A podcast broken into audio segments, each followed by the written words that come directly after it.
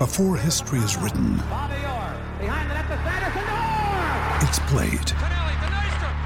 Before it's frozen in time, it's fought one shift at a time. Before it's etched in silver, it's carved in ice. What happens next will last forever. The Stanley Cup Final on ABC and ESPN Plus begins Saturday.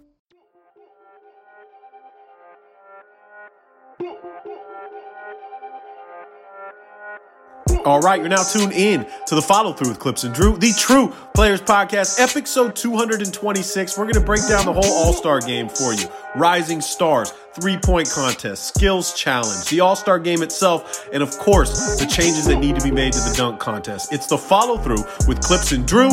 Drew, kick that intro music.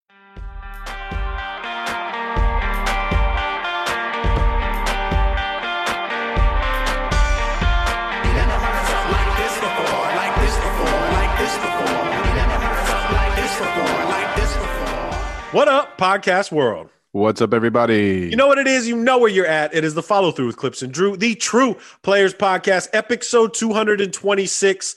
While most NBA players are coming back from the Bahamas or 123 Cancun, your boys, Clipps and Drew, are putting in work. We got a little bit of a vacation. I got a nice, like, little two day thing where we got to put off the pod.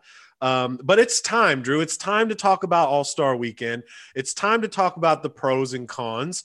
And uh, I, I just kind of want to hop right into this, Drew. You know, All Star Weekend to me has always been special. It's my I, I I don't exaggerate when I say All Star Weekend is my favorite weekend of the year. It really is. Uh, my friends leave me alone. Sometimes my friends come here and watch, you know, dunk contests and and the game. But I had the whole weekend to myself, and um, I enjoyed it. I'm gonna give I'm gonna give it a grade at the end of our discussion on what I think. But look, I want to kind of go through the whole weekend, and I'm gonna start with uh, the celebrity game, and I'm gonna start with that because I'm already over talking about it. It was horrible. I hated it. If you're gonna get celebrities, get real celebrities to play in the game. I get it. Machine Gun Kelly is from Ohio, and you should be there. Like, okay, I get it, but like when you're announcing the Peloton trainer as one of your celebrities, that's not a celebrity game, in my opinion, Drew. Yo, don't don't be hating on Peloton, man. They they reach millions of households. That guy might be more famous than some of these TikTok people. Um, or was it a girl? I can't remember. No, But it was I a- I agree. I don't like after this. We don't need to talk about the celebrity game. Oh, I, w- I do want to say one thing though. Myles Garrett was the only guy that I wanted to see. Now And- that was fun. dude, what a fucking unit that man is, right? And we saw the videos like in the week leading up to it. But yo, that guy is a straight beast. And to have the vert and the power he has at that size is ridiculous.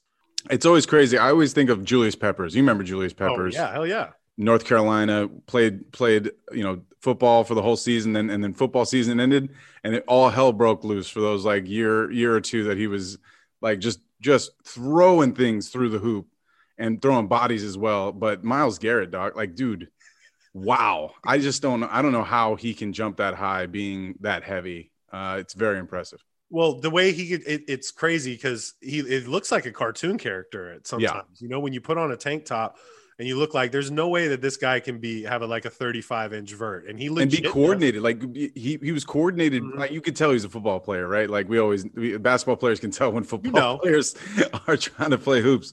But he was, you know, running. You know, it- it's such a different. Um, typical motion like the, the thing that he does on the football field which is rush the quarterback is so unique to football it doesn't really exist in basketball. But watching him run eh, on the on the break and be able to gather and and dunk the way that he did that on that one fast break was awesome. I very impressed. I would love so i would there was something that i saw and you know maybe this will this might step on the toes of the dunk contest conversation we're going to have but hmm. i saw a highlight where they had like it must have been in the 90s it was like ken griffey jr and like Deion Michael Ir- Sanders.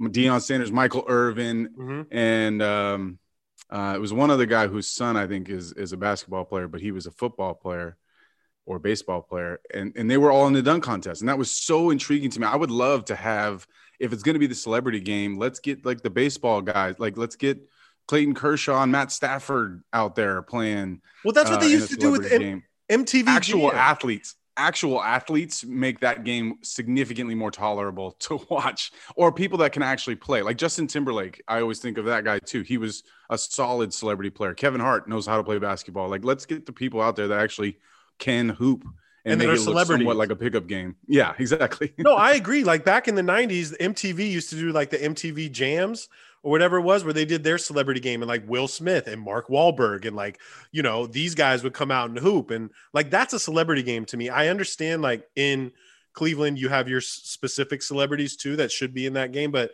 you know even get some influencers, get B Dot, get Jenna Bandy, get these people that can actually play. joe Yeah. burrow was a hooper in high school Get Joe Burrow to play. So, anyways, we talked about that longer than we needed to. All right, Yes, we did. celebrity game needs work. yes Um, so let's get into Saturday night. Okay, the night that we're all excited about. Looking forward to the Rising Stars game. Looking forward to. Sorry, we missed the Rising Stars game. Rising Stars game was Friday night. That was something that I was impressed with. I loved the format of it. Got to win two games, and I loved the way that they played. I thought the tempo was great. I thought the uh, you know Precious played really well. Lamelo's out there doing his thing. I just loved everything about it. Play you know playing to twenty five. Um, it looked like it was competitive. We got to see, you know, the sophomores and the rookies come, you know, inter- mixed and matched on each team. We got to see Gary Payton on the sideline talking shit. I, I was a fan of the way that this was played, and I think that moving forward, that they're- should do this more next season as well. Yeah, the format is better. Uh, it's just it's just a better way to go about this. And the Elam ending, which is what the All Star game ends with now as well, is fantastic. Uh, I it, it just creates a, a a different level of competition uh, than we're used to, and we saw that show up in the fourth quarter of the actual All Star game as well. But this new format for the Rising Stars gives everyone more shine as well right? Because there's fewer players on each team, which means more guys will actually get on the court and be able to play. Whereas when you in the past, when you just had 12 dudes, there's only five guys that can be on the court at any given time. Uh, you know, some people aren't going to get as much burn, but I loved the new format. Uh, I think that they did a really good job, and I agree. I think this is this is a pro. If we're doing like pros and cons, celebrity game con, Rising Stars pro. Pro. This was a good this was a good adjustment, and I think it's good that we acknowledge that because they try a lot of things and a lot of them don't work, but this one worked, and I think we'll see that moving forward. I agree. So moving on to to to Saturday, what, what we really want to talk about, and you and I have talked for many years. Every year we have our All Star, uh, you know, predictions and whatnot. We have kind of like what we want to see in the skills challenge and in the dunk contest and in the three point contest, and we asked for changes in the skills competition and we got them. And We I did. think I think they're baby steps, but I, I liked what we did, the moving targets. I liked the flashing windmill at the three-point line, right? like it's at least it's it's something. Okay. And you know, mixing up the teams. I know that it was Giddey and and Barnes. And who else was on that? It was Giddey, Barnes, and uh I forgot the other rook that that they had with them. But then it was the Giannis brothers, who I had money on. That's that's who I was betting on. I just thought they were going to come out and play, and they did. They they definitely tried harder than everybody else. Um, but I, I like the format of it. I think it's getting better. I think it could use a few more tweaks, but it's not just your standard dribble between the cones. Give me a chest pass through a standard target. They they stepped it up a little bit on this one. Yeah, they. I mean, the floater thing is something that we talked about even on the last on the last podcast, and they brought that in, and it's it's so relevant. The floater is so relevant in today's NBA that it makes sense if we're going to have a skills challenge. You know, sometimes some guys that don't take floaters they're going to struggle. That's what's going to be. Like Giannis, you know, Giannis's floater wasn't wasn't falling, uh, but that was a very welcome change. I still think, you know, the the passing thing can can definitely be improved. Like that that huge target dog that they were throwing the ball at from the beginning, where where the youngest Giannis brother couldn't even make it. it's like, dude, you could throw a baseball pass through that, and it would, it, you know, you should I be don't know. able We to hit say, that. we say that, Drew, but we're not there, right? It's not- massive. It's bigger than these guys. It's bigger than Giannis. it is big. And, and so if you can't hit that hole with a with a chest pass, then then something else is way wrong. So I think they can still add some depth, um, like we've talked about. Like you can add different levels to it, but they are they're working on it. Again, I uh, from last year, this is better. This one was better, and I do also think when you have brothers or actually whoever whoever it is that's going to be involved actually caring somewhat about winning it's always better than it is when they're just like, I guess, you know, Silver texted me, said, I got to do this challenge thing. I got, I guess I got to do this. no, when you have people that are actually competing, it's always better. So I enjoyed watching that more than I expected to. And I agree. I think the changes were good. There's no doubt in my mind Giannis wanted to win that. And there's no doubt yes. in my mind that Alex wanted to get something, right? And Thanasis wanted something, you know? Um, the rookies were very unimpressive in it. I think they started when they were doing that chest pass thing, they started with their like three man weave or whatever, and that worked. And everybody was kind of hyped on it, like, oh, wow, that's great. And then Scottie Barnes couldn't hit a layup to save his life. Couldn't hit one. Boy, that was bad. Bad show. Brutal. Such a brutal. That's brutal. But then you had Mobley and Garland, and then they, did they have a G League guy? Who was the other guy that they had? I thought it was Jarrett Allen. Jarrett Allen, thank you.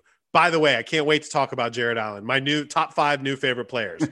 that's that's another great thing of All Star Weekend. We finally get to see guys like in their normal, like vulnerable habitat of like I, I don't see much of Jarrett Allen. I don't think I've ever heard Jarrett Allen talk, to be honest with you. And he turned out to be like this really humble dude that I really like. Now I know why our boy Spencer's da- Spencer Davies loved this guy so much but yeah, Scottie Barnes had a really, really tough showing in that. But I think it's positive in the fact that they are taking the steps to make it a little cooler, a little better. And I'm sure um, that they will have more stuff. Like it'd be really cool to get a chest pass to half court, right? Like you have to hit this this big ass target from half baseline to half court. Like that could be way harder. Garland, Which is, I mean, I feel like that's almost what they had it. It was pretty far away. I, I, want, I want to just make that clear. While the target was massive, it was a decent distance away from the baseline and moving. It was. I don't. I didn't think it was moving. Those are all moving. They no, no, all... no. The dribbling, the dribbling ones were moving. I thought. Not no, the, the no. The target, the target was, pass. Targets were moving too. Okay. That's why I think some of them, like Garland, was so crazy. There's a couple of them where Garland was just left-handed shuffling them through them, which which a point guard you would expect to do. That's what you yeah. and I had talked about. But I, I just think they made the right steps to make it a little better. There could be more tweaks. Uh, I, I, you know, I, I love the moving cones too that they were doing, uh, like you were just talking about. But yeah, I enjoyed it. It was fun.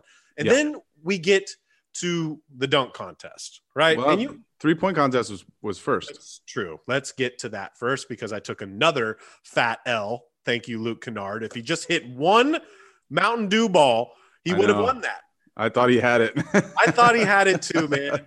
I thought he had it too. I was, I mean, unimpressed with Trae, unimpressed with Patty, unimpressed with uh, Zach, who had a horrible outing. Luke looked ready to go. His first run, I'm like, yeah, 28, I got this. And it's a good number. It's a great number. And the day before that he went to Chicago, Ty Lue was talking, or uh, to Cleveland, Ty Lue was talking about how he he got 29 like he, he, was practicing at the facility he got 29 and then cleared the racks got got all of them on on his last try wow. so he was ready to go yeah and we, everything that we thought like it might take him more time to get to the racks it looked like he had it figured out perfectly mm-hmm. um the mountain dew balls kind of killed it a little bit for him i like the idea of putting your money balls on whatever rack you want or spreading them out however you want to have them i think it works great for these guys but I mean, we got to give props where props are due. And, and KAT said he's the best big man shooter in the game, and he he proved that. And when I, I think it was our boy C Mike Dunn like broke it down after the game or the day after, and like his KAT stroke is perfect for the three point contest, like what he does. Mm-hmm. So I want to give KAT his props. I'm still upset at Luke. Um, but what'd you think about what'd you think about the whole thing? Well, the three point contest continues to be the best event at the All Star game outside of the game itself. Uh, it's been that way for years. Really, I think since the last iteration of like the Zach LaVine, Aaron Gordon dunk contest. Um, and even in those years, the three point contest has always been pretty thrilling. So big shout out to Karl-Anthony Towns, by the way. Like you said, unbelievable performance. I didn't think he was going to win, uh, but I also knew that he had a lot of confidence in himself, and I I don't I don't disagree when he says that he's uh, uh, I don't know if he's the best ever big man three point shooter, right? But he's certainly taken more than any other big man of his size and any other generation before. Um, and the guy has a nice stroke. He's got a really good jump shot. So I was stunned that he hit so many in the second round, and I thought Luke had it knotted up and done, and just didn't didn't go that way. But big shout out to KAT, and uh, that was awesome to see that he couldn't couldn't find the rim very well in the actual All Star game itself. Uh, but I think something that was interesting is he was like picking Steph's brain beforehand, like asking him, like, what do you what do you do? Like how how quickly do you reach for the next ball? Like how quickly you grab the second ball it? first. Like, right. Like what do you do you watch it go all the way through or like what's your thing? And and that all of that means to me that he really wanted to win. If he's picking Steph's Steph's brain beforehand, that means he was really out to prove a point. And I think he did. And I, I fantastic. And again, the best contest that they have is a three point contest. I think I would only change one thing, Drew, and tell me if I'm wrong about this. Right. I think I think the three point contest should be a little longer, and longer meaning that like we have ten we have ten shooters, right? I think it should go from ten to six to three to two to the one. you just get exhausted. You I just, know, but- so tired by the end of that, though. well, that's part of being a shooter. That's part of it. You know what I mean? So yeah. I, it gives those players like Patty and and and Zach like a, a- a a puncher's shot to to get into the next round. And I just think it'd be really cool to get the top three, you know, and then you you got to get to the top two, and then the top two have one. And I think even in an NBA game, I mean, when you're tired in every NBA game, and to sh- to prove you're the best shooter, like in the gym, you got to have stamina. You got to be able to get these shots up. I, I would just like to see it go a little longer because the three point contest is literally like 20 minutes, man.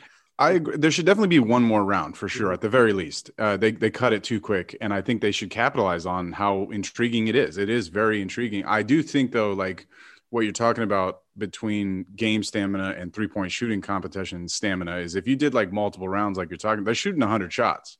You're gonna be shooting 100 shots, and I don't care, you know, how fit you are. If you're Duncan Robinson, if you're Steph Curry, you're gonna get a little tired towards the end. And I think the, the main like the main aspect of the three point contest that is part of the reason why it's so good is because they make them right? Like and and if you're tired and you're and you're winning with 15 or 17 as opposed to winning with 29 or 30 that obviously becomes less impressive. So I, th- I do think they should definitely have one more round and i think that would be the easiest way to get that done. I, I I agree with you on that. I just think that there was this such a long e- between commercial breaks and other players shooting. Like Luke had a, a good 15, 20 minutes Yeah. before he shot again, you know? that's true And I just think there is plenty of time to do that. And uh, God forbid the NBA stretch something out to make a little more money. You know what I mean? You can get one more commercial break in there. I think again, giving these guys who came out there to be in the three point contest, like shit, I only got I only got to do one round in the three point contest. That kind of sucks. And and this isn't just because Luke got 26. I think it was 26 or yeah, he got 26 in that last round. Like that should be enough to get one more round. You know what I'm saying? So- I, I hear you But he should have he should have hit that Mountain Dew ball. But I, I enjoy it. I really enjoy it. And yes it turns it, it's always like like Trae was bad, right? Yep. Like Trae wasn't good, and we we consider him one of the best three point shooters or shooters in the game today, and that kind of works out all the time like that, you know, when Yes. these when these hot, really great in game shooters get on the rack. Like JJ Redick was never good at these, right? And then I think did Duncan Robinson won one year though, didn't yes he? Duncan yeah did he won win. one right? But yeah, it's, it's always for me. I, I think I said it on the last one. It's always the non-jump shooters. The, it's the set shooters that do better because you don't have to jump every time. And and uh, you know, again, that's going back to the stamina thing. But after 30 shots where you're jumping on every one that last rack, it, that jump becomes a little smaller, and you want you want your shot to be identical. If anything that I that I've learned over my years, if you have a form that you trust you don't want to change it. You want you want to shoot the same exact shot every single time, even if you even if the form isn't textbook. Look at Reggie Miller; he shot the shot every single time, the same time. Uh, and those guys that don't jump, like KAT, like Karl Anthony Towns, Mhm. they always do better. And you know, guys like Patty and Trae have to, man. Like you, Well, Zach LaVine's a perfect example. Like he doesn't have to jump; he doesn't, he, but he does because it's a huge advantage when he's when he's playing against someone who's trying to defend him. But in the three point competition, it doesn't work that well. True. Uh, So hopefully they just make one little tweak. The, the, One more round. yeah. We could all use a little bit extra three point and a little less dunk contest at this point. Anyways, let's talk about the dunk contest, man. It's time. Um, Worst dunk contest in history. Okay, this is my first question. I, Yeah. I asked this. I asked this about four minutes into it. I'm like, did these people even practice? Like, did they practice any of this shit? Okay. I loved, I, I was excited for a minute, Drew. I was a little excited when I saw Cole bring out the Timbos, right? I'm like, I think Cole practiced. I think Cole and Obi Toppin were the two that actually practiced stuff. 1000% Obi had a plan. Yeah. Okay? Obi had a plan. He's been in dunk contests his whole life. His dad's a, a dunk champion. Like he knows he's been, he's probably been in a hundred dunk contests in his life. He had a plan. He had an idea of what he wanted to do. Cole Anthony had an idea what he wanted to do on that first dunk, breaking out the Tims. I've seen it before. Uh, everybody hates Chris has done that before, but New York cat. Pop play, Pops played for the Knicks. Timbo's is an East Coast New York thing. I enjoyed it. Haven't seen it before. Yeah. Took him a few minutes. I liked him putting on his Pops jersey. Then we get to like JTA, who at the end of the day, you and I texted, shouldn't even been in the dunk. I like you, Juan Toscano Anderson. I like you. I love the shoes, the Mexican flag. I love the jersey. I love all that. But why are you in the dunk contest? You're not good enough to be in the dunk contest. And then to to have the blasphemy of trying to do a dunk that Jason Richardson did and and do it no justice whatsoever. And then Jason Richardson goes on Twitter later, I'm honored that you even tried the dunk. No, you should not be honored about that. It was a horrible display, okay?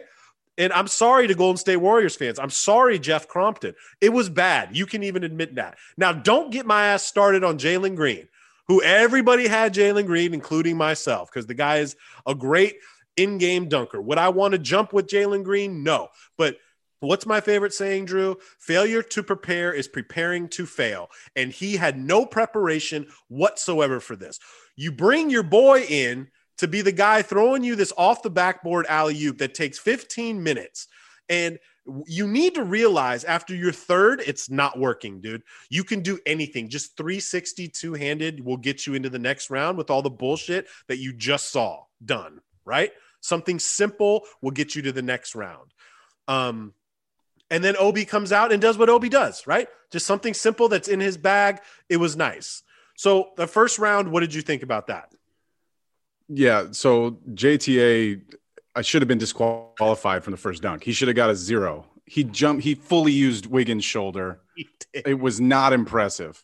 Uh, right. This happened last year. I'll say it again. I think anyone who can, anyone could try that with their friends in their backyard and do it. If you figure out exactly how to push off hard enough, you can do that in your backyard on a 10 foot rim. It's not cool. It was not good. And then Obi finally comes out and jumps over somebody. By the way, puts the ball behind his back while doing it. Doesn't touch the man at mm-hmm. all. That's how you jump over somebody in a dunk contest. So that was embarrassing. Number one, I didn't like it. Number two, Jalen Green, there's a very easy pivot there, right? He brings his boy Josh Christopher out, throw it off the side of the backboard. It's very difficult pass. Christopher's standing fucking 15 feet away for some reason. Why does he have to stand so far away? I don't know. On the first couple attempts that don't go down, you know what's easier? the entire fucking backboard. Pivot and start running from the top of the key down, and he can he won't miss the backboard that time because he'll just throw it exactly like you do it. It was so I was screaming at my television. I'm like, just move over. You'll be able to do the dunk. Might might be a you know not as flashy because it was off the regular you know piece of the of the glass of the backboard. Uh, but yes, uh, second thing about Jalen Green, the uh, the top shot integration. That's what second round. That's what I, I wanted to bring up. I, I oh that was the second round. I thought it was the first round. No, I thought I'm pretty sure it was his first dunk. It could have been could have been the other way around. But either way, his whenever dunk. whenever it happened, mm-hmm. it was terrible. That I, was the worst. He, he he has a chain with his NFT on it, which is super cool, and then puts it on, and then takes it off and where it makes Isaiah Thomas wear it for some reason. Completely stupid, very stupid. Uh, not thought out very well.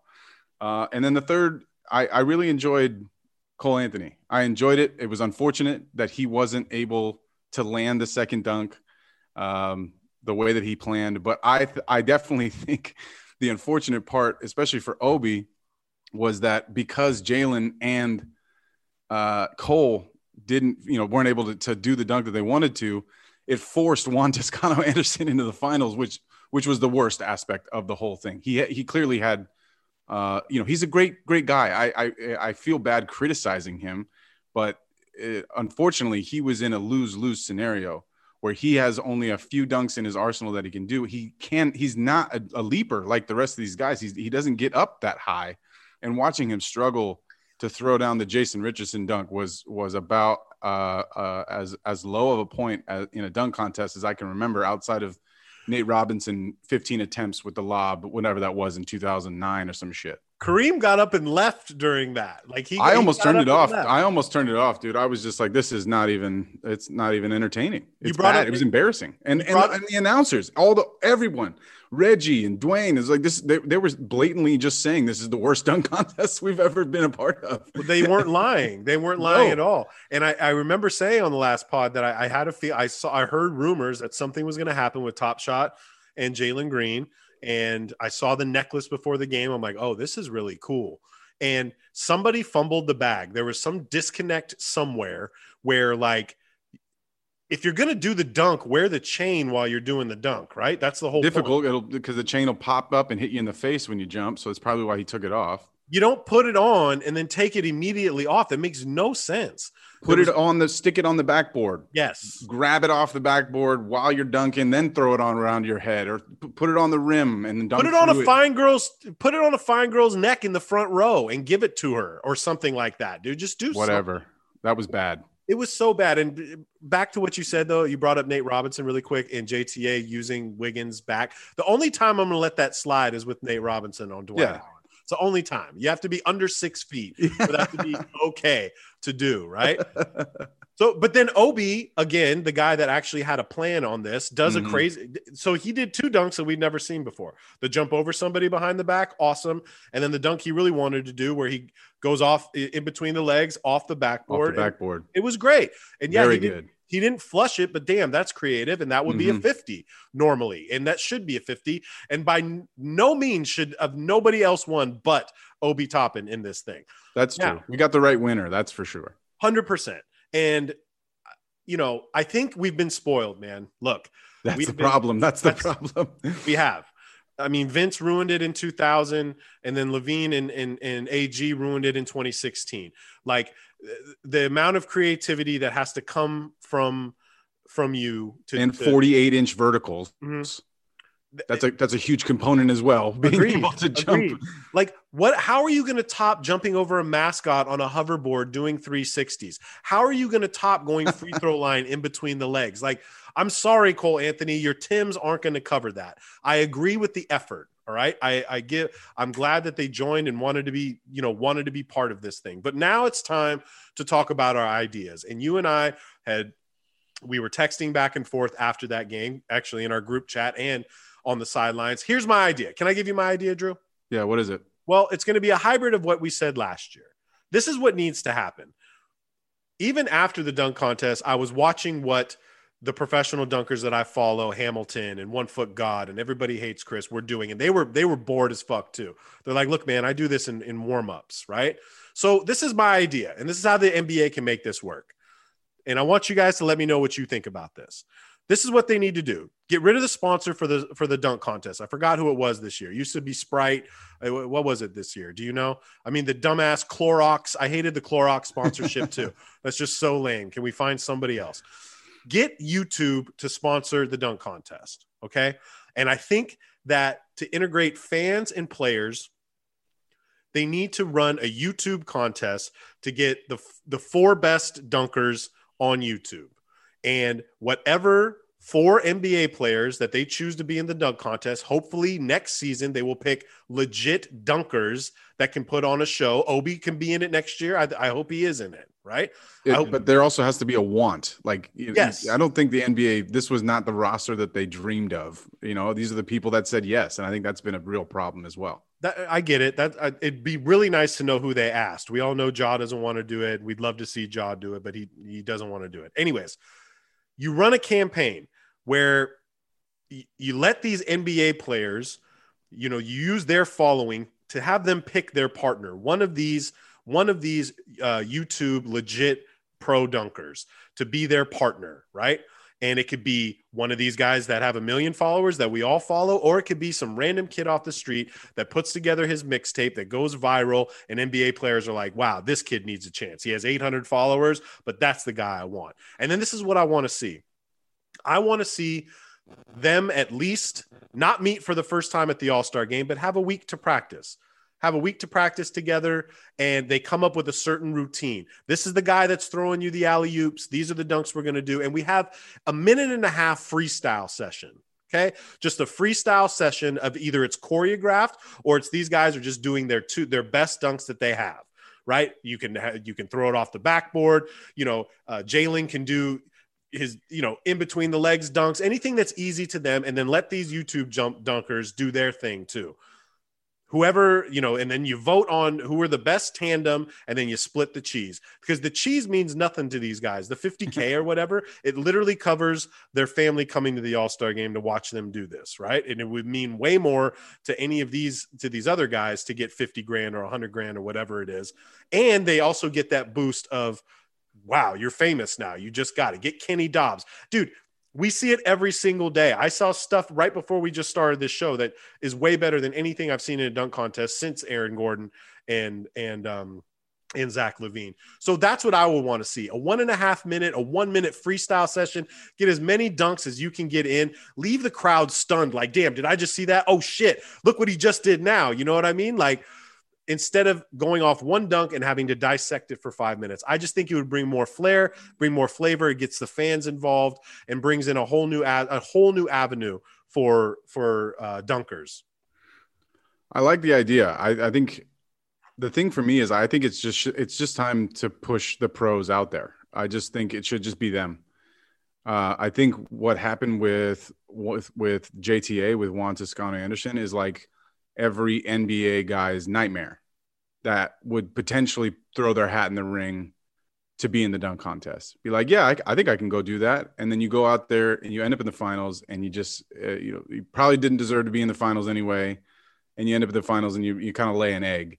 Uh, that to me is like there's such a down, such a, a a large downside to these NBA players throwing their hat in the ring unless they are, you know, the caliber of like Jalen Green did a bad job, but he wasn't um, disappointing from an athletic standpoint. And I do think he would have had great dunks potentially if he if he had practiced a little bit more, thought it out a little bit more. He's exactly the kind of athlete that makes the dunk contest worth watching if we're going to remain with these NBA players being involved in it. And I get it like it's All-Star weekend.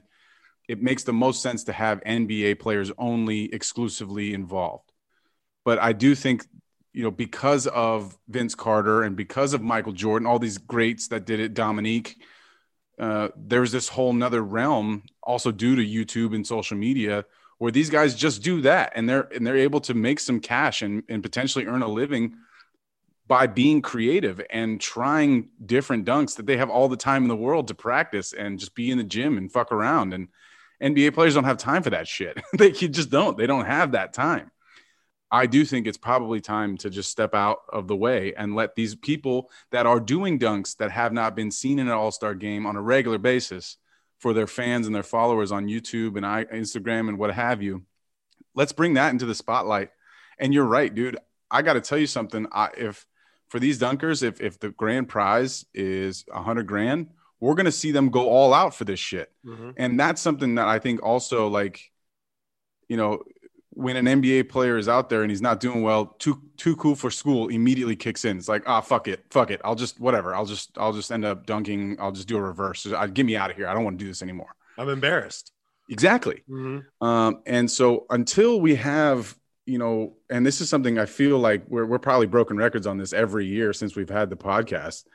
Until NBA players actually find enjoyment and excitement and like want to be a part of this dunk contest, this is what we're going to end up with if if they don't change anything. And I have to imagine that, especially after this one, the NBA and Silver and everybody, the creative the creative team has to look at other options, including the one that you presented. That way, it's still tied to the NBA and it's not just this random sideshow dunk contest. I really like that.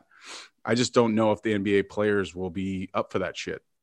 I mean, you have to you have to think that the NBA players follow and see all these guys doing that shit too, though, right? And they got to be like, "Damn, that's impressive," right? Like, mm-hmm. there's no way I can do that. So I just think it's a good way to kind of find like a median in between. Like, let's. I mean, the whole point is for the fans. You and I brought this up too. Like, if I was 12 years old, I, I would have really enjoyed watching all that, anyways. You know what I mean? But sure. we're, we're grown. We've seen a lot of stuff, and it's hard to be impressed now, right? Well, yeah, it's just saturation. I mean, we have seen every dunk that most NBA players have in the arsenal. Like it's just the truth. I mean, Obi Toppin brought something new with that off the backboard thing. I had never seen that. And I don't think I had ever seen someone eh, from an NBA standpoint do the jump over someone and behind the back. I remember when J.R. Smith did that for the first time all whatever a decade ago and everyone lost their shit. That was insane. I've nobody's ever brought it behind the back and dunked it.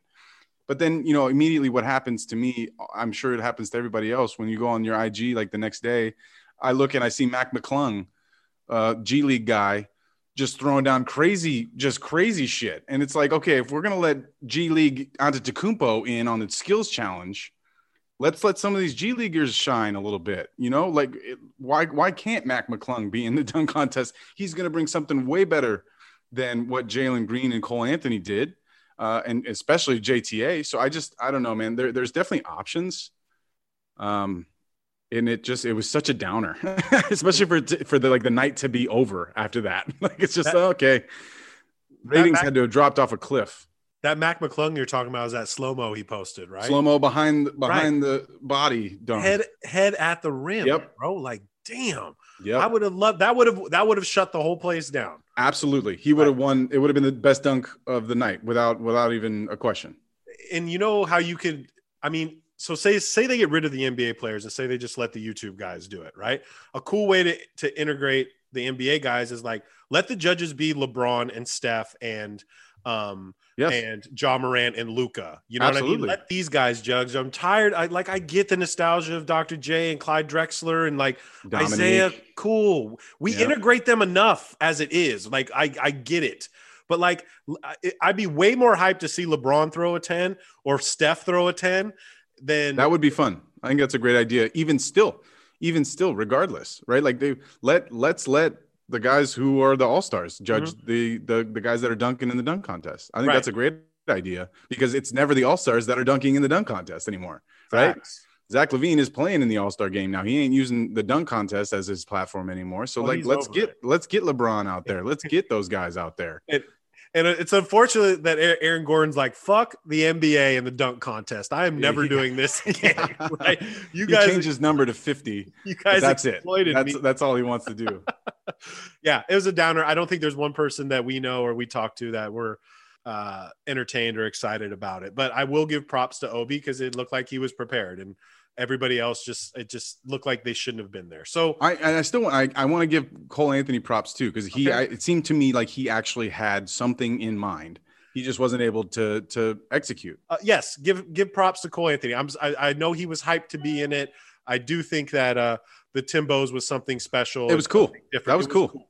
Yeah, it, it kind of got me excited a little bit, and then JTA and Jalen just killed everything. It was the worst. So that was so bad. I know, so bad. I never want to talk about this dunk contest oh my again. God. You know what I mean? Yeah. Like 20 years down the road, nobody's gonna be like, you remember JTA and Cole Anthony and that and that barn burner. Well, you know what the crazy part is? Like Obi's won it twice in a row. What are the chances he's gonna do this again next year? Probably Easy. not high. It's no, I don't think I don't think he'll want to do it. Like he'll just be like, I'm done. Like, I, why would I do that again? That shit was boring and I'm clearly the only one that's like able to do these things. I just don't. I don't. I, maybe he wants to do it because it's a legacy, and his dad, you know, maybe it puts a smile on his dad's face. But I don't know, man. After a couple after a couple years, these guys always tap out. They always don't. They, they stop typically. Well, if if there are no YouTube dunkers in this next year, then yes, Obi Toppin will win again. If he's Adam Silver will come to him with a like begging and pleading. Adam Silver will be like, "Yo, how much to get your pops here too? How much to get your?" Pops? We had a last minute dropout. Uh, is your dad? Can he lace him up still? Your dad is your dad available by any chance? Marcus, Marcus Johnson is dunking at his 65th birthday. Like, let's get Marcus out there. I would love to see a Dr. J. Oh, but th- again, this is what I touched on earlier if we're gonna fuck around and do this, like I would love to see. I fuck the NBA players. Like we don't have to do the YouTube thing. Let's get Myles Garrett and JJ Watt and fucking OBJ. Like let's get let's get these fun athletes from different realms of sports out there and see what they can do. Uh, even in addition to the dunk contest, so that it's not like this weird standalone thing. So that even then, even then, like watching, I think watching uh, uh, Odell Beckham Jr. dunk anything mm-hmm. would be more entertaining than we saw out of out of the majority of the, of the dunk contest this year. I agree. And and you know, to backtrack a little bit, I know we brought it up on the last show. It'd be really cool to get like if you want to integrate the OGs, the old cats, like I would really like to see you know, Ray Allen and Reggie Miller clear a rack. You know what I Yeah. mean? Do, do the three point contest. Absolutely. I love Mahmoud Abdul Rauf or Mark Price or Steve Kerr would be great to like to get on the rack and clear a rack. That would be more impressive than any dunk contest I'd ever seen. And this would have been the year to do it. 75th anniversary. Let's get the Right. old heads out there. Get them out there. Hey, George Gervin, who Yeah. gained like 160 pounds. How much? How many shots can you get up in three minutes? Right. All right, let's get into the to the All Star game, which was like normal All Star games, slow start as always, right? Yeah. And I, I'm Slow I'm start. honestly gonna say this, Drew. If if you don't have Steph's amazing 16 threes, which is just like I I I, I mean, it's breathtaking to see what this guy does, right? But if you don't Awesome. have that happen or the John Morant 360 dunk, we have a really boring ass game, I think. Um, I think it's funny that Steph from Friday night until Sunday got booed everywhere in Cleveland, which you would expect, right? Yeah. And he he embraced it like a true champ. And then after putting on the show that he put on, he got a standing ovation, like like you should, right? Wa- watching Steph do what he did was ex- so impressive. I don't know how you get up 16 threes in a normal NBA game if you're going to do it at any You point. take 27 of them. That's how you do That- it. That's true. You do that, but he he made the whole All Star game, and the the pictures that were taken that are just so epic. His turnaround now, that's like in his bag. That's something he loves to do now, and most of the time, he's hitting them when he shoots and just looks away. I mean, muscle memory. He does this two thousand times a day. It's just extremely impressive. And then it was fitting that LeBron gets the game winner in Cleveland, right? So those are literally the highlights of it. There is no awesome All Star game without Steph doing that. Joel Embiid was impressive, but you know the John Morant 360 dunk that was impressive, and then LeBron sealing it. But other than that, I mean, good All Star game. uh, Steph saved it. Steph saved the first three quarters of that All Star game. Uh, he took over the second and the third quarters. It was just like the Steph show, and that was a lot of fun. And I totally agree with you. Without him having those uh, um, incredible second and third quarters where he's just launching from all types of angles, all types of distances, um, save the first three quarters. The fourth quarter is still pretty fun. I think that's the best part of the All Star game. Uh, it's where everybody starts to care a little bit more as the game is actually you know being played and there there's a chance for them to win something so that's cool i still appreciate the reformatting that they did uh, i think it was last year was the first version of it with the, the each quarter ending and and the score starts again at zero. I think that was a great way to do it because it seems like the way that that went like the, the nba players kind of reset and didn't realize like what the score was. Uh, and then there's also that charity piece to it. So like you know if team lebron wins this quarter then his charity gets x. All of that is really really solid. And the format i think is really crucial for the fourth quarter specifically because there's no commercial interruption. There's no clock running.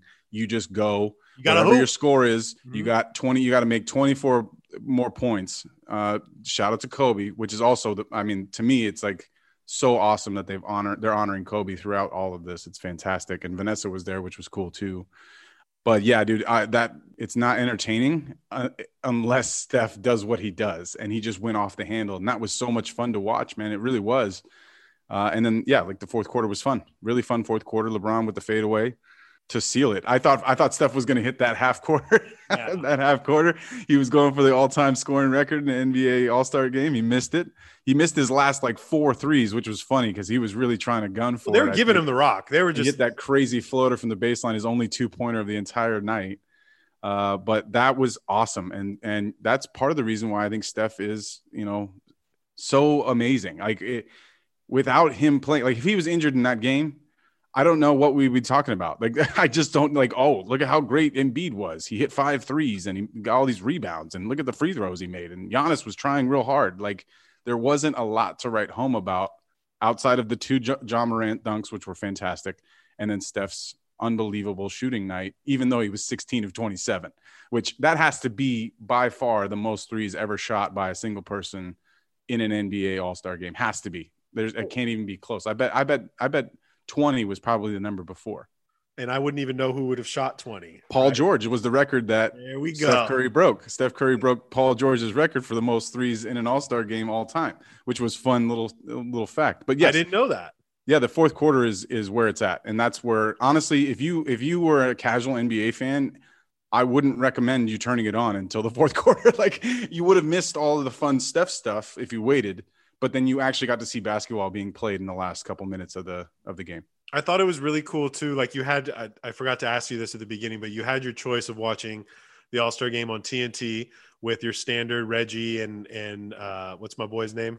Uh, Kevin Harlan. Harlan. And, and I think D Wade was on that one too.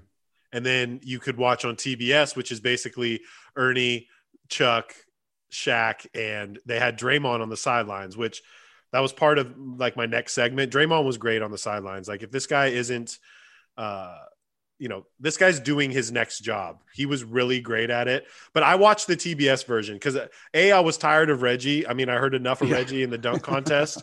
Um, and Reggie's so overboard. But let me say, I watched the Ernie and Shaq in in, in that version because I thought it was just cooler. And Shaq was eating through the whole thing, and all it yes. is is is Chuck like calling Shaq fat the whole time, and it, they're just talking about the old days. Everything like Kenny's the best too in the dunk contest.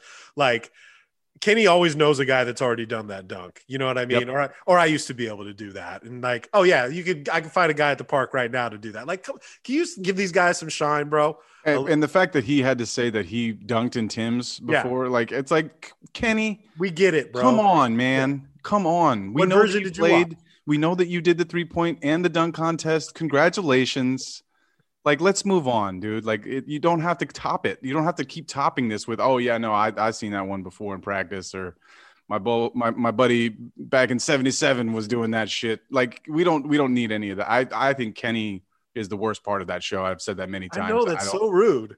Uh, it's just the truth and i you you best believe you're uh, i'm right. You you know i'm right. You just like I kenny like more kenny. than i do. I he's do. the least valued member for a specific reason. But anyway, he's been there the longest. He's been, he's there, been the there the longest, which is why he's still on that show. They don't need him anymore. Which one did you watch? Which one did you go on? I watched the original mm-hmm. uh, with Kevin Harlan and Reggie and D Wade. They had like Dirk come through. They had they were talking. They talked to Jayson Tatum. It was it was just a normal, like pretty normal broadcast. I I I didn't realize that. I kept looking for Draymond because I saw him with a mic. I didn't realize he was on the other the other channel. I would have turned to it if I if I knew that. But it was fine. I wasn't really listening very intently anyway.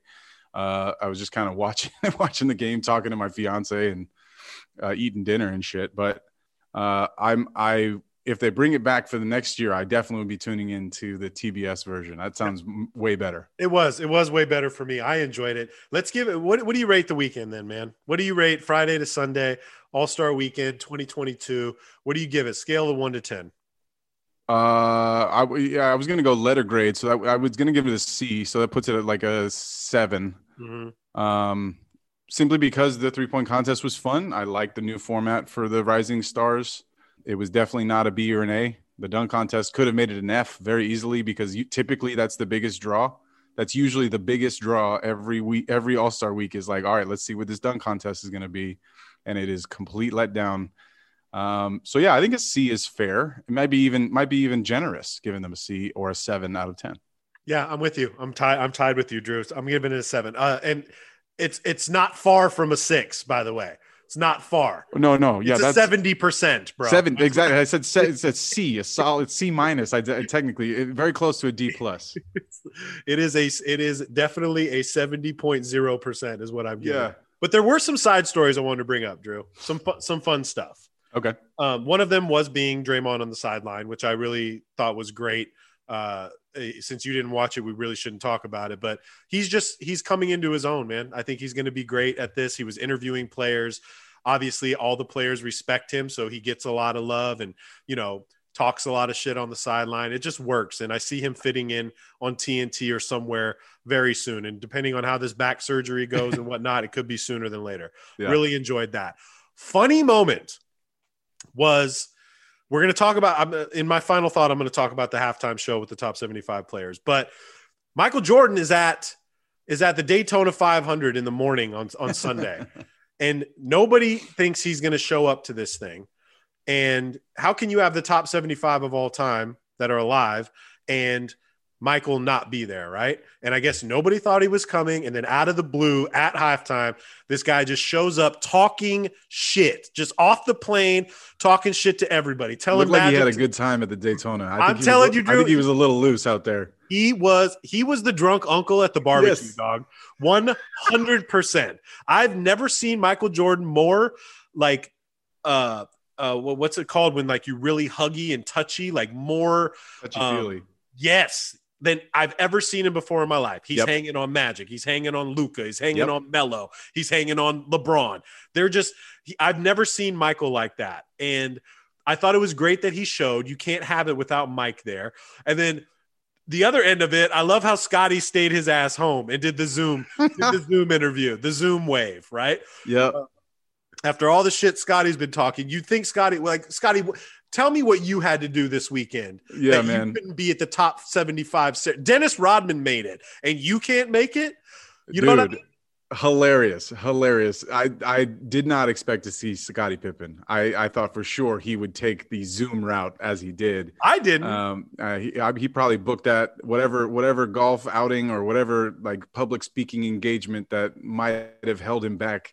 He booked that well in advance. Scottie's like, yo, is, is Mike and LeBron going to be there? Yeah, they all gonna be there. I'm not. Nah, I'll be. I'm sorry. I'm a little nervous about the COVID. I'm not gonna do it. Uh, the funny thing about Mike was like, I, you know, Dennis is obviously the drunkest person there, and he, he 100%. even walked out with a water bottle. With the water, water. bottle. I'm like, oh, that's That was- vodka. That is definitely vodka in that water bottle. Like somebody, somebody helped him out with that. That's that. That's that North Korean vodka.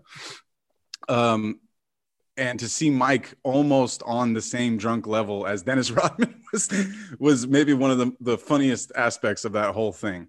And uh, Dennis's drunk ass, like getting in, he was he was involved with uh, some pictures, like where he wasn't Staff supposed to be wasn't supposed to be in the photo, and they were like they're like "Yo, Dennis, like just slide slide over, and he's like, oh what, I'm in, I'm in the picture, all right. So that was fun, and it was cool. It's always really cool to see you know, get the old heads out there, Jerry West out there, like you know, some of the some of the greats, uh, Kareem and Bill Russell. All the you know, I, I, I didn't see was Bill Russell there in person. I don't, No, I don't, I don't think in. he was. Okay, but you know, getting that whole list of guys and and for as many that showed up as that as as they did, that was awesome. Uh, what a spectacle to see! Literally the collection of the greatest basketball players in history, and obviously we we've lost a few along the way, but. Uh, but I thought they did a really good job with that, and that was cool. Yeah. Another funny thing was, uh, did you see Ray Allen snub Yes, KG? And It was KG that looked like he snubbed Ray. He didn't even look at him. He like he side eyed him and then and pretended to look away. He did, and I just I kind of love that. But then there was a picture at after of Ray Allen, KG, and Paul Pierce together, and Ray Allen posted it and said, "Don't believe everything you see," or oh, whatever. look at that. But it did look like a snub, and maybe they maybe they talked it out at halftime. Maybe it was maybe yeah maybe they had just said what up you know five minutes before that and there was no reason to like to redo that again. He hadn't seen LeBron because LeBron was playing, so maybe that was it. It's just KG's face made it all So all funny. more- yeah, so funny because you're like, so damn, funny. they're really still beefing over this. Um, the other th- cool thing I thought was Giannis finally got to see AI, right? And I guess Yeah. AI had been his inspiration his whole life. Like his idol was Allen Iverson, and like they've crossed paths a few times. But Giannis, who's been adamant about saying like, "Hey, I don't like, I don't, I'm not a fanboy. I don't work out with other players during the summer." Like he finally got to see AI, and I guess they had a real special moment where he he actually got to tell him like, "Hey, you're the reason why I play basketball. I had cornrows in my hair. You're the reason why I play so hard." And I thought that was the really cool thing. We got to see a lot of that from Luka too. A lot of these guys were mic'd up, and again, I, I've, I've said this word so many times, but being vulnerable and like we look at Luka and we talk a lot of shit about Luka all the time about him, you know, being a, a baby and crying too much and like always looking for the foul. And then at the end of the day, you forget he's 22 years old and like grew up watching and idolizing these guys. And like when he goes up to DeMar DeRozan was like, do you ever miss a mid-range shot? And they have this like real conversation. And then that, that friendship between Jokic and, and Luka, which is That really, was that was fun. it's funny. And they've been doing this a long time, right? It's really They're funny. boys. The boy, they're, they're homies Yeah. and they're both really funny in their own right, right? Yes. Like they're not like haha joke funny. They're just like funny, just being themselves. yes. And it's fun to see these guys being able to you know, mix and mingle with their peers and with players that you might not be able to actually have a conversation with. Like we talked about Joel Embiid and James Harden, like James Harden teaching Joel that move. Like how many opportunities during the season would you actually be able to have that? Or how many opportunities would Luka have to talk with DeMar and be like, hey man, you know, how do you do that? Or KAT talking to Steph about the three point stuff. Like, mm-hmm. how do mm-hmm. you do it? You know? So totally. I, I thought I thought that was really interesting as well. Absolutely, and, and I think the Giannis uh, Allen Iverson thing was was really cool too because I think there's there's always something about uh, different players that we latch onto as fans as kids growing up, and and it doesn't always make sense, right? Like Giannis, yeah, he was little back then, and so you know, but he was probably fucking five or six years old, so yeah, everyone's little at five or six. uh, but like having like I thought for sure Giannis would have been like, oh, like Akeem was the guy. I loved Akeem, right? Like, or, you some somebody a, a, bigger guy, even you know, uh, Shaq or some somebody somebody that was maybe playing Giannis's position that he looked forward to to meeting with and maybe inspired him to start dribbling a basketball. But no, it was Allen Iverson, and it made me think about like the Porzingis thing, like how Carmelo Anthony was like Porzingis absolutely loved Carmelo. He had the cornrows in right. over in uh, what is he Latvian? Uh, no, that's that's Bertans. Where's Porzingis from? I don't remember where Porzingis is from, but wherever he's from, he he was rocking the Melo jersey and the Nuggets and all that stuff. And I I just think it's so cool to see that. Um, you know, it doesn't really matter where you grow up or what you look like. You become attached to certain players for some reason, and and I, I think that's fun because uh, I wouldn't have guessed that those two guys would have their inspirations from the from the players that they do. Now, it was interesting that you know when they announced the, the top 75 obviously there's people left off that list that should be on that list and then when some of the players were coming out i'm like damn is he you know he's really on the top 75 but homeboy isn't you know and i i was watching i did the verses the other night that we talked about the ai versus versus T Mac, which I thought was really, really cool. If you guys didn't watch it, it was awesome. The moments they picked, like I think T Mac curated it way better than AI. AI came out the jump with the the cross on Mike, right? Like straight out. Yeah. Everybody's like, oh damn, you're gonna start like that. While T Mac, you would think that it would just be all dunks, but T Mac came out like had a plethora of stuff. Like, yeah, there were dunks, there was the shit. He had a Shammgod move. There was some like fadeaways, like spin moves that were dope. But anyways, so Dame's on the top 75, right? And I and mm-hmm. when Dame comes out, and I get it, Dame's great, but I'm like, I mean, T Mac should be on the top 75. So if you yeah. look at there's many players, Vince Carter included. So if you look at the people that that dominated the 2000s, every one of the top 10 players are on the top 75 list, minus T Mac, and Vince Carter. Mm-hmm. Okay. So the number one player that dominated the 2000s was, you know, you guessed it, Kobe. Okay. He averaged 28, Iverson 28. The third is T Mac at 24. Vince is fourth at 24. And then you have Dirk, Truth, Diesel, Ray Allen, Garnett, and Duncan. All of those guys that I just mentioned are on the top 75, but T Mac and Vince are not. And it's a shame. It's it's really a shame, and I know it's hard to pick those guys, but T Mac should have been on there, and even Vince Carter probably should have been there. Talk about influential people. Like if you want to, you know, people that changed the game. He changed the game above the rim, right? Um, so, anyways, that was just something I thought about. Like, does Dame deserve to be in the top seventy-five?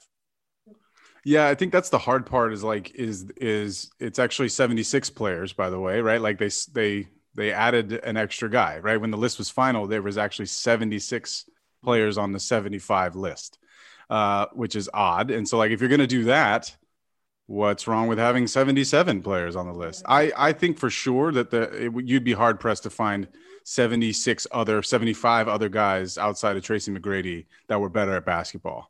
Um, and I do think it's that weird push and pull between like the difference between what your stats were as an individual player and then what your team success was I think there there was a weird like kind of mirroring of meshing of those two things. And unfortunately for some guys like Vince Carter and like Tracy McGrady, I feel like the lack of postseason success was What about Dame? Dame doesn't have it either. Well, he made it to a Western Conference Finals right. and he's also still playing. Um, so I wh- instead of and, and this is the hardest part is and I get why they had to make a cut at some point. You know, you have to you have to stop adding players to this list but like why Damian Lillard is in there over Tracy McGrady, I don't really get it. I so I I, I don't have an argument for it or against it. Um, I just think that Tracy McGrady should also be on that list. But it's that's not fair for me to say because I did. I'm not saying that this one guy should be off. I think the real truth of the matter is is like when you have this list, you have that first you know 25 like that that 25 anniversary and that 50 anniversary those guys that are that are on the list that would not hold a candle to Tracy McGrady could never guard him if their life depend like John Havlicek would have hit the ground 15 times trying to guard Tracy McGrady. As good of an athlete as he was, I truly believe that. Mm-hmm. Um, and I think T Mac would have been, I don't know, some like revolutionary type of uh, athlete and player if he came around in the 60s or 70s or the 80s, whenever it was. But he ended up in an era that he did. Um, and I just think it's unfortunate that you have to pigeonhole this. But yes, there's always going to be guys that like Tracy McGrady and Vince Carter that probably should be on that list that aren't on it. Yeah, and they both would just thrive in today's game too. So it was just something that one of our listeners sent us, and and it made you makes you think. And it's so hard to make that list anyways. So yes, before it's we get into a tough into, task, it is so hard. So I know I know it's he will definitely be on the next one, whether it's hundred or eighty or whatever. We say that, but in twenty five years, there might be yeah, 20, Luka, 20 other guys that luka luka and Jokic. Mm-hmm and Embiid. Like by that time, at least those three, you would assume, if, if everything goes according to plan and they stay healthy, right. those three guys should definitely be on the list. Before we get into final thoughts, I want to ask you a question. This kind of has to not necessarily have to do with actually it does have to do with the All-Star. LeBron LeBron made some comments this weekend, right? Kind of that would piss me off if I'm a Laker fan. Right? So he wears the shirt with says, you know, fuck them picks, which was a Rams thing. And then you know, he says he he's open to going back to Cleveland and playing, and then he says, you know, I'm going to play wherever Bronny's going to be playing. It's kind of like he's already planning his exit out of Los Angeles already. He's already planning the next move, right? And as a Laker fan, what do you think about that? I mean, uh, this happens all the time, but I think after the past like two weeks, he's seeing the writing on the wall. Like, dude, I'm I got to have an exit strategy, and I'm gonna I'm gonna blame Bronny, who is probably like the second or third best player like on his team. We don't even know if he's gonna make it to the NBA. But right. now now teams are gonna be like, well, shit, if if we draft Bronny, we're gonna get Bron for one more year, which he might be 40, right? Because I, yep. I, I, mean, I mean, Bronny's not going to skip from high school. Bronny probably won't be able to go after his freshman, maybe not even after his sophomore year. So it might be a few more years. We don't Correct. even know if that's going to happen. But does that piss you off at all, or do, do, no. do you even care anymore? No, it doesn't piss me off. Uh, LeBron has said this, I think, even since back in Miami. He I, he was like, I want to try and play with with my son, and I think that's a cool goal. And I'm never going to say that he shouldn't try to do that. Um, but LeBron has always held the organization hostage at every stop along the way. Uh, really didn't figure out that he could do that in his first in Cleveland.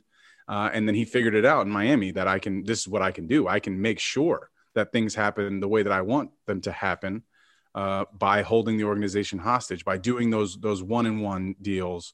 Um, and then, you know, with the Lakers, the money was too good for him to pass up, I think. Um, and uh, but like I, I look, I, I'm very happy that we won a championship with LeBron, and if, if that 2020 ring is all we get out of our relationship with him, out of out of the years that we have him in a Laker jersey, then so be it. He he did it. He he won a championship for us, and that'll be with us forever. So I'm cool with that. But don't be doing this and then expect us to hang your jersey from the rafters after you dip out and go back to Cleveland and be like, yeah, I want to, I want my number 23 and my number six up there just next to Kobe's 24 and eight. That shit ain't gonna fly. So if he if he's expecting that he's gonna be treated like the king, like he is in Cleveland with this Laker organization, these Laker fans, that's not gonna happen. Uh, so I just think it's okay to have that thought, and I hope that happens not on the Lakers. I really hope that he is not on the Lakers when his son is is in the league, if that if that happens at all um, because it, it, that'll be such a, a shot a sideshow that I don't even think whatever team that happens on, I don't expect them to have any sort, sort of success with that bullshit. Um, because what you're gonna have LeBron come off the bench with Bronny, and like that's what mm. you're gonna do with Bron at 40? Nah, he's gonna want to be starting. Uh, and I just I don't I don't think it's gonna be a great look. So I'm cool with all that happening, and I'm and I'm very cool with that happening outside of a Lakers jersey. Final thoughts. Uh, final thoughts. So something that happened right before the All Star break that we touched on briefly, I think, on the last podcast. It was it was the news around Chris Paul, and he has a fractured thumb, um, and still still got out there and played in the All Star game, which I, I, have a feeling that the Suns owner and, made no uh, sense, made no sense, and whatsoever. the GM James James James uh, Jones were probably like, wait, what? You're you're not gonna you're you're you're still gonna go to All Star game and you're still gonna suit up and you're and you intend on playing like that this is not okay we have you have a broken thumb on your on your right hand like you're kind of your main hand uh, so that was weird but m- moving on beyond that even seeing him out there was was very odd but he's going to be out until the playoffs start eight weeks say. six to eight weeks most likely eight because bones and, and, fingers take a long time to heal. He's had this injury before, True Drew. Happened on the Clippers as well. Sorry. Yeah, and so this is yeah, this is this is just kind of devastating news for the best team in the NBA. Uh, and the reason I bring this up is because throughout the whole season, the Suns have been very consistent, very strong but it's only because Chris Paul is who he is and is pulling the strings for everybody else. He might not be putting up the 20 or 30 points in a, in a given game, which he still can do from time to time, but you best believe he's averaging 10, 11, 12 assists in every single one of these games, making sure that Booker gets fed, making sure DeAndre, DeAndre Ayton gets the ball where he needs to, where he can score, and then being smart on defense. He is what makes the Suns so good. I don't know what they're going to do um, without Chris Paul for the next six to eight weeks. They have a nice little lead on the Warriors right now. They have a couple games up on them, and certainly uh, a few more games on the on the Grizzlies. So there's a chance that you know Cam Payne, our favorite, can step up and and deliver. Uh, but the drop off is precipitous from Chris Paul to Cameron Payne. Uh, so the Suns, I think they're going to be in a very strange spot for these next few weeks. And it could turn out to be one of these things where it's great and Cam Payne steps up and then the next guy on the roster steps up after that. Jevon Carter just got released from the Nets in order to make space for Goran Dragic, who's going there. Would have been great for the Suns to pick up Goran Dragic, but that didn't happen. Maybe they'll pick up Jevon Carter, who was on the Suns last season as a backup who knows the system. Uh, but again, Chris Paul is so much better than anything that they have in the backcourt to offer any sort of resistance to this precipitous fall that I expect them to have in the next couple weeks. Um, it's just going to make the West and honestly, the entirety of the NBA wide open. The Nets, the powerhouse that we're all excited to see, they're sitting in the seven or eight seed right now with a 31 and 28 record. Kevin Durant is no, he's he's nowhere in sight as far as we're concerned. Seeing him back on the court, Draymond Green, as you alluded to earlier, his back problem seems to be quite fucking serious because there's been no news on it and he still is nowhere near playing, potentially having to go under surgery in order to get this fixed. And then who knows what that's going to look like. And I don't think the Warriors can win a championship without Draymond Green the same way I don't think the Suns can win one without Chris Paul.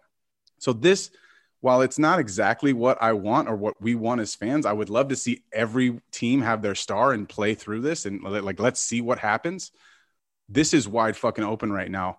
I don't know who's going to finish in the number one seed in either conference. And I don't know what the Warriors or Suns are going to look like in the postseason if they don't have these two guys. So my final thought is very simple. The Suns better figure some shit out without Chris Paul because it's not going to be easy.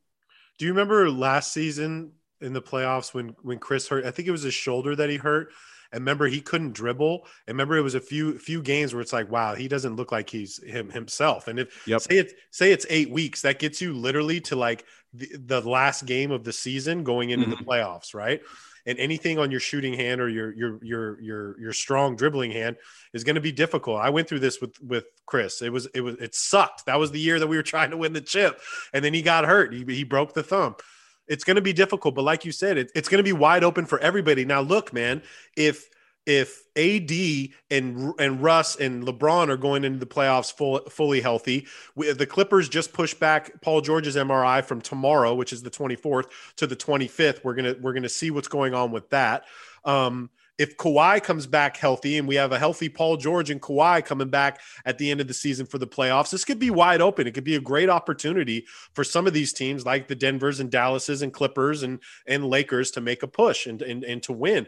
And with New York possibly, you know, lifting the the mask mandate, Kyrie is going to potentially be able to play now. And then it's like James Harden just left because of Kyrie's inability to play in games and now he's going to be able to play in games and it's like it's just so weird i think the the the next 22 games or 24 games for most teams fun fact clippers played 61 games Wow. so it's the second most of all time Oh my already, God. isn't that crazy That's dude? way too many games That's before All Star break.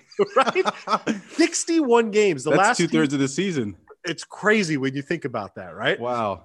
And and so there's not that much time left and definitely there is just like you said i don't think uh i don't think i think golden state has a better chance at winning the championship without Draymond than phoenix has Yeah. a chance of winning the championship without chris paul so uh, and we love Chris Paul in the playoffs. And you're right, Drew. It's gonna be it's gonna be wide open. We just got to see who's healthy, and uh, that's basically it. Health is wealth, right? Yeah. If Memphis, Dallas, Utah can just do what they've been doing for the majority of the season, you have to assume they're going to catch up and it's going to be real dicey as to who's going to finish where and what seed. Um, I still think the Lakers uh, don't shouldn't be mentioned in this. Why do I think they have a better chance than than you do? We're so bad, dude. We're so bad. And yes, while I think we would have a puncher's chance without Chris Paul against the Suns, uh, I still think we, we, you know, we haven't looked good, even with everybody on the court. To to for me to have any kind of confidence that in a round one matchup without Chris Paul that we would beat the Suns, as bad as that sounds to say out loud, I I still might I might put my money down on the Suns. All right, final thought. So I want to go back to the halftime, the top 75 show, because after it was done, Kenny Smith said something that resonated with me a lot. And Kenny was saying that, like, yo, most of these guys up here on the stage, that's my childhood. Like, these are the people that I grew up with, idolizing and wanting to be like, and being able to play with some of them or against some of them. He's all this means so much to me. And it made me think man that like how blessed are we out of those 75 players? Most of these guys and i again i'm older than you but i got to watch play and i was lucky enough to you know to be a ball boy for the clippers for 10 years so i got to see these guys play one-on-one with these guys see them up close but like seeing how how lucky are we that we got to see the dream and we got to see KG and we got to see Shaq and Kobe and Steph and Mike and Bron and Kawhi and all these Patrick Ewing, like all these great, great basketball players we've seen in our generation, like our lives. And it also made Chris Paul. It also got made me think that like we always think that these guys are going to play forever. In five years, these guys that we're talking about right now on this podcast will not be playing anymore. Maybe LeBron in his in his 29th year in the NBA, but you get what I'm saying, man. Like, can we just appreciate how great these guys are and how lucky we are that we were able to see them? You know, the Paul Pierces, the Ray Allens, the D Wades, all these guys. And I just feel so lucky as an NBA fan that we've been able to see the best talent, the best players, and they continuously just keep getting better and better and better. And I, I, just felt blessed, man. How great is it that we're able to see all these guys? And it and it and it ends in a second, man. It ends in a second. And when they when they're showing all their highlights, like watching the dream highlights, man, like God damn, how good was this dude, right? Mm-hmm. Like how good was he? And then you're watching Shaq's moments. You're like, shit, how did anybody guard this guy? Nobody then, did. Nobody, right? Nobody did. So that is my childhood, man. I got to play Kevin Garnett one on one. I got to play Kobe one on one. I got to see Allen Iverson and Penny Hardaway and T Mac and like all Vince Carter and all these great guys. And I just think we're so lucky. And it's great being like older men now. And it's fun. It's crazy talking about these these these superb basketball players like Ja and Luka and, and, and Trae that are 22 and 21, right? And I, I just I, I took a moment. I cried three times. I tear, you know, I cry a lot, Drew. It doesn't take Mhm. much for me to cry, but I teared up three times during that halftime show. Yeah. And then just Michael showing up, and then everybody on that stage looking at Michael like, yeah, that's the fucking best one right there. Like That's that guy, guy. right there. That's, That's the that's guy. the dude. And then why is the dude hanging on my shoulders right now? George Gervin's like, yo, bro, can you get off me? I have hernia. Like, chill. we all got bad backs and knees. Mike, we got can't be holding backs. you up. God damn, Mike, your breath stinks right now. So, anyways, it just it just took me back for a minute, and we're just so lucky, and I think the NBA is going in a great direction right now. Yeah, absolutely. It, it, it was it was an amazing collection. I don't. It's it's rare in sports that you get that moment in any in any sport. Like think about it. Like when's the last time we saw uh, the collection of the greatest football players or the collection of the greatest baseball players? Like you don't get that generational gap like that all in one spot. And I, I just I commend the NBA for making that happen. Um, it was it was very cool. It was one of those moments where you're like, wow, like this is basketball history. We we just like that's what the history of the sport is right there. Yep, I totally agree with you. So. Uh, I'm looking forward to basketball tomorrow night, Thursday night games. We got Clippers and Lakers on Friday, Drew. I'm hoping that you get to come up. Maybe the Clippers will wax that ass once again this season, or maybe you guys might finally get one, Drew. I don't know. But beating the Lakers is the highlight of my season this year. So I, I want you to come up and watch the game with your boy. If you haven't downloaded Prize Picks yet, get on the Prize Picks app, win some money. Don't bet like me though, because Ian loses. Whoops, excuse me, because Clipps loses money. Damn, I can't dox myself on my own show. um, yeah, download the Prize Picks app. Check us out on basketballnews.com. We're going to be back soon, Drew. Couple days. We got a lot to talk about. It's the follow through with Clipps and Drew, and we're Ghost. You know